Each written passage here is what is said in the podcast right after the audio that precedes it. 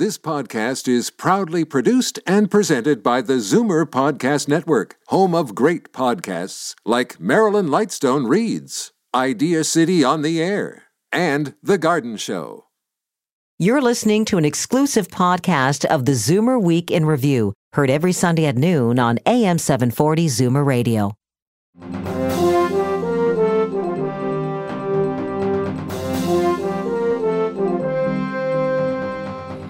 Good afternoon and welcome to the Zoomer Week in Review, all things Zoomer worldwide. I'm Libby Znaimer.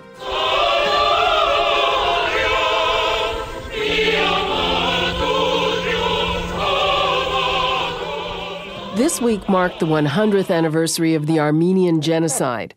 Approximately a million and a half people died at the hands of the Ottoman Turks. Almost as tragic as the event itself, is the fact that for the past century, many countries have refused to acknowledge that this was a genocide.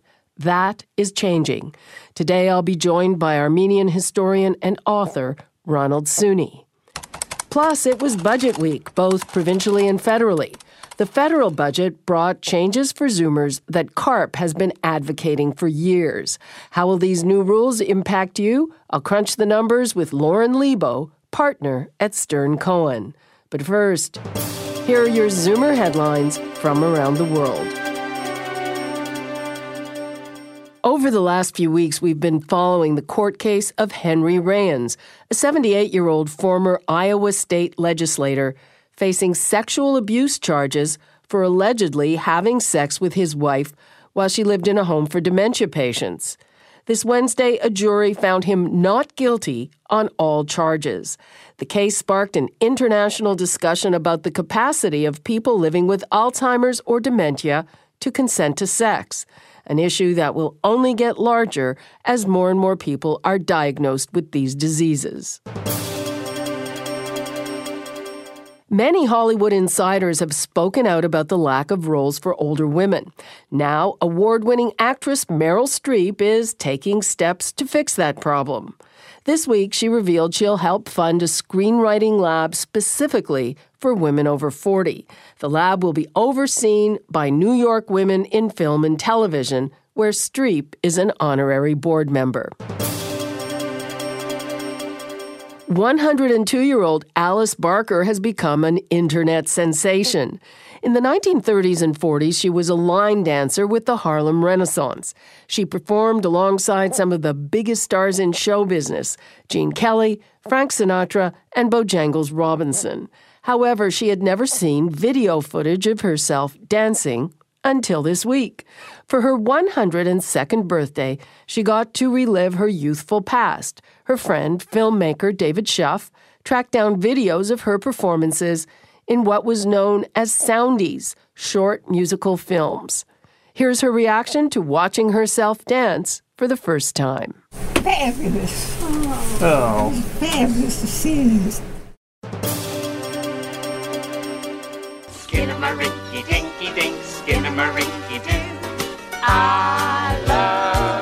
Lois Lilienstein, one of the trio of entertainers who formed Sharon Lois and Bram, has died. Sharon Lois and Bram's TV series, The Elephant Show, ran from 1984 to 1989, with each episode ending with their signature song, Skinamarink.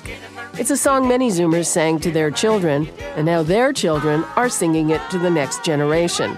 The trio were awarded the Order of Canada in 2002. And just last year, the city of Toronto named a public playground after them.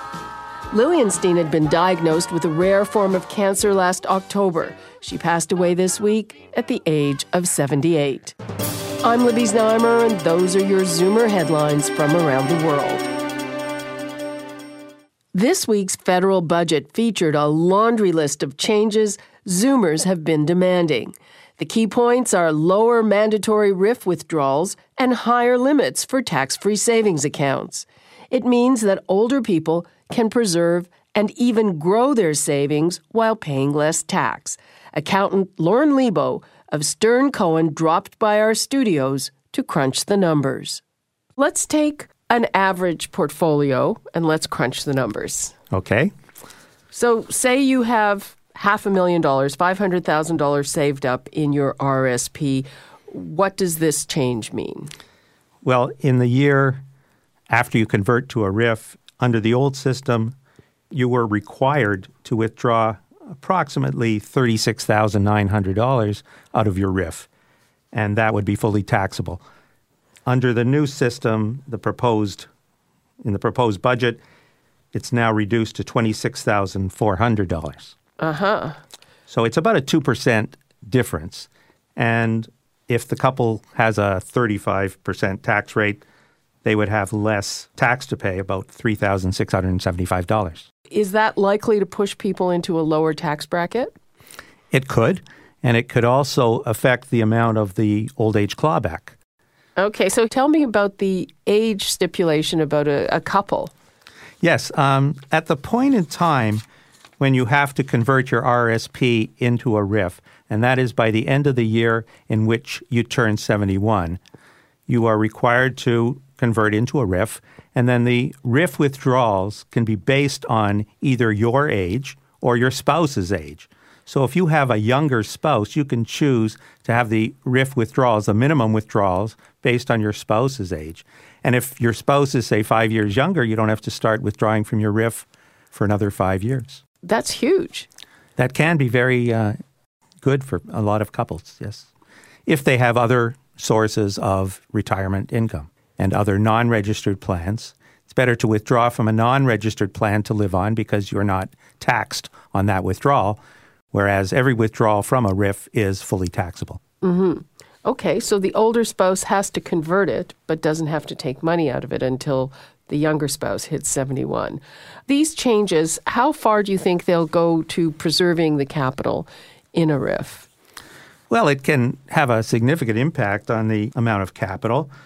I mean, you could say if the savings is about um, $10,500 a year, then you can preserve about 200,000 over 20 years. So it can be a significant amount.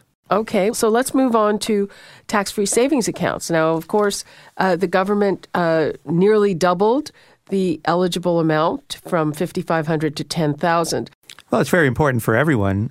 If you have investments in non registered plans, all the income in the plan is taxable, whether it's interest income, dividend income from or capital gains in your portfolio. By transferring these investments into a tax free savings account, you do not pay any tax on the income in your tax free savings account. So it builds up without having to be taxed. Do you have any thoughts on how to combine uh, in retirement, how to combine income from uh, the RRIF, which is a taxable stream, and the tax free savings account, which is a non taxable stream? Well, if you're fortunate enough to have various sources of income and you have your RRIF and you have your non registered portfolio and you have your tax free savings account, the RRIF is the last thing to withdraw from. So you, can only, you, you should only take out the minimum withdrawal from your RRIF. The next thing you should take from is your non registered portfolio because the income from that is being taxed. And then your tax free savings account, you should leave that as long as possible as well because it's building up on a tax free basis. And every year you should make the transfer from your non registered portfolio into your tax free savings account to increase the amount of income that isn't being taxed. Just to wrap things up, uh, what do you make of the situation for Zoomers after this budget? Zoomers should take a good look at their retirement plans and a good look at their investments. Make sure they're maximizing their contributions for their tax free savings account. If they're approaching the age of 71, to start thinking about what they're going to do about their RSPs, making final contributions to their RSP before they turn the, for the end of the year they turn 71, and um, certainly consult a tax professional. okay. Lorne Lebow, thanks so much. I've been speaking with accountant Lorne Lebow, a partner at Stern Cohen. I'm Libby Znaimer, and this is the Zoomer Week in Review. This week marked 100 years since the atrocities of the Armenian Genocide. In just a moment, I'll be joined by Armenian historian and professor Ronald Suny. Friday marked the 100th anniversary of the slaughter of one and a half million Armenians by Ottoman Turks. A century later, Turkey still disputes it was a genocide, and even U.S. President Barack Obama is refusing to formally acknowledge it as such. Canada made the acknowledgement back in 2004, but it was only in the last few weeks that the Pope, the European Parliament, and countries including Austria and Germany recognized the genocide, which affected the families of nearly every Armenian alive today. I reached Armenian historian Ronald Suny in Chicago. If you, in fact, deny uh, th- that 1915 constituted a genocide, indeed the first major genocide of this type, that is, a targeted mass killing of a designated uh, ethno-religious group of a people, uh, then you encourage all those sort of reactionary, nationalistic uh, forces in a country like Turkey or other countries that, in fact, will deny the history, will try to bury these facts. And if, in fact, you do recognize it, then you, in fact, are encouraging and supporting the more progressive forces in those countries, the brave and uh, really courageous uh, Turkish and Kurdish activists and historians and journalists who have used the word uh, in defiance of their own government. So I think this is uh, any kind of recognition by the Pope, by the European Parliament, by any government is extraordinarily significant. I've seen criticism from inside the Armenian community, which I'm sure you have seen, uh, which basically said that the focus on getting this recognized as a genocide has taken away from many, many other things and harmed the community and, and also complained that people who were not focused on it were called, you know, self-hating Armenians or whatever. What, what, what's your reaction to that?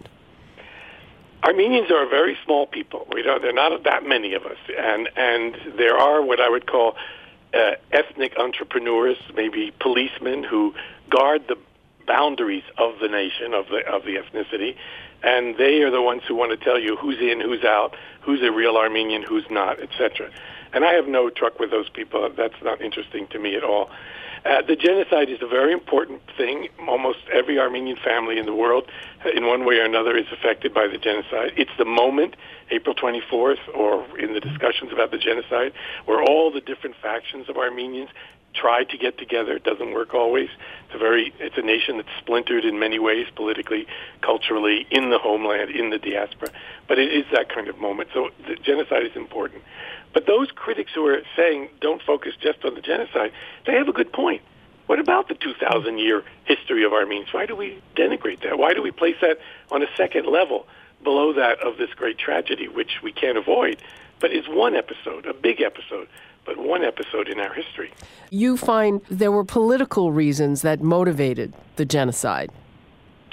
What I tried to do in the book is answer one question. What was the mental state of the perpetrators, of the Young Turk government at the beginning of World War I that would lead them to carry out this kind of disastrous policy of literally physically eliminating one of their or two of their uh, populations, that is the Armenians and their related Christian uh, brethren, the Assyrians.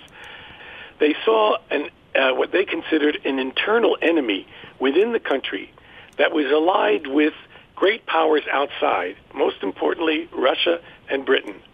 And because of that connection, the foreign powers could use the Armenians as a wedge to pry apart the Ottoman Empire. And that was something that the government of the Ottoman Empire was not willing to do and that irritated them terribly. In time, they developed what I would call an idea of the Armenians as an existential threat that had to be eliminated in order to preserve the empire and what they imagined to be the Turkish nation within it.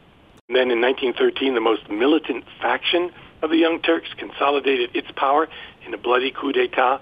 Those are the guys who actually carried out the genocide itself in 1915 and 1916, a revolutionary act and change the demography and make it more Muslim and more Turkish. Why do you think the Turkish government has resisted so strongly to admitting to this?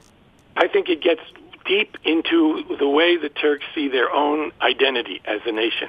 If the genocide is recognized, then you're saying to every Turkish child in school, not what you're teaching them today, you would be saying, actually, our state, our republic, is built on a foundational crime, the physical elimination of hundreds of thousands of people who used to live on these lands for millennia.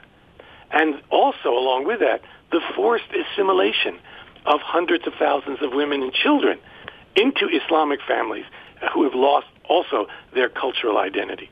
That's almost too much uh, to accept. Hitler, of course, very famously said uh, when he was talking about eliminating the Jews, who will remember the Armenians? Yes. So the suppression of the memory and knowledge of genocide only feeds into those reactionary, imperialist, nationalist forces that will carry out such policies in the future, always in the name of nation making and national security. On the other hand, Germany today and Germany in recent histories, they've done a remarkable job of admitting their culpability. So, what do you think the difference is? I think the difference, obviously, is that Germany was defeated fully in World War II and in, it took a long time for them to finally come to the conclusion that the Holocaust was a colossal crime and that they should expiate their own guilt, memorialize what happened, teach it to their children. But with the Turks, you see, the Ottoman Empire was defeated in the war. But then the Turks won their liberation struggle and founded a state that then intentionally tried to forget what happened just before they founded that state moving forward, you've marked the 100th anniversary. Uh, what is next? I think this is a real turning point. I think that the fact that the Pope himself, in a grand statement, the European Parliament, various governments uh, have looked at these events. There's no longer uh, really any possibility of saying this is controversial or didn't happen. That's really important. Maybe now Armenians who have lived with these open wounds, these festering wounds for a hundred years, can begin to heal and can begin to think about other aspects of their history. That's that's a really good thing. But as the historians and as uh, people, uh, Jews around the world say, you can forgive, but you don't forget. Uh, we will never forget what happened, and it's important not to forget. Okay, Ron Suny, thank you so much for joining us. Thank you. It was really good. I've been speaking with Ronald Grigor Suny. His latest book is They Can Live in the Desert But Nowhere Else A History of the Armenian Genocide. I'm Libby Znaimer, and this is the Zoomer Week in Review. We'll take a quick break and then return with music from the birthday girl, Barbra Streisand. Welcome back to the Zoomer Week in Review, all things Zoomer worldwide. I'm Libby Znaimer.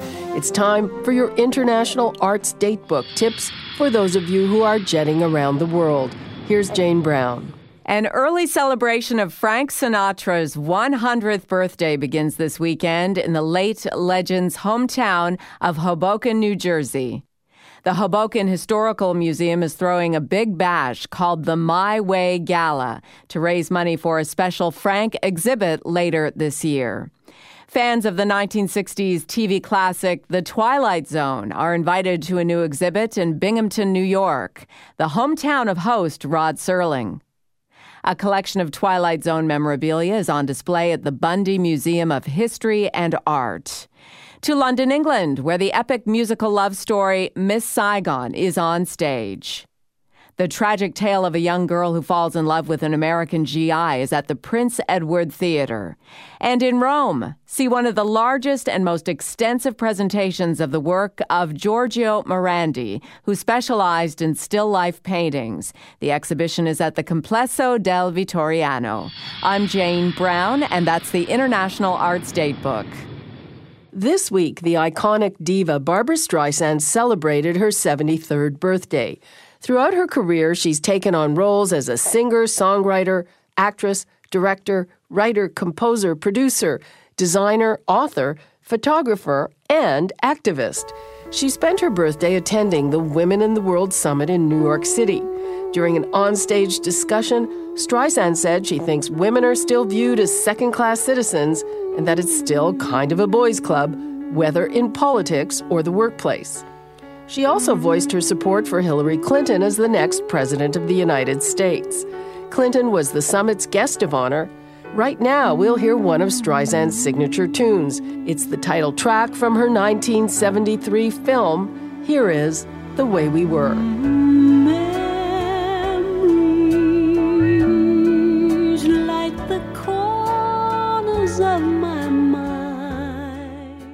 That was Barbra Streisand with The Way We Were. Streisand celebrated her 73rd birthday on Friday. And that brings us to the end of another edition of the Zoomer Week in Review. I'm Libby Znaimer. Thanks for joining me today. Come back next week to find out how the truth about sugar has been sugar coated. You've been listening to the Zoomer Week in Review, produced by MZ Media Limited. Executive producer Moses Znaimer. Produced by Paul Thomas. Program director John Vandriel. This has been an exclusive podcast of the Zoomer Week in Review, heard every Sunday at noon on AM 740 Zoomer Radio. This podcast is proudly produced and presented by the Zoomer Podcast Network, home of great podcasts like Marilyn Lightstone Reads, Idea City on the Air, and The Garden Show.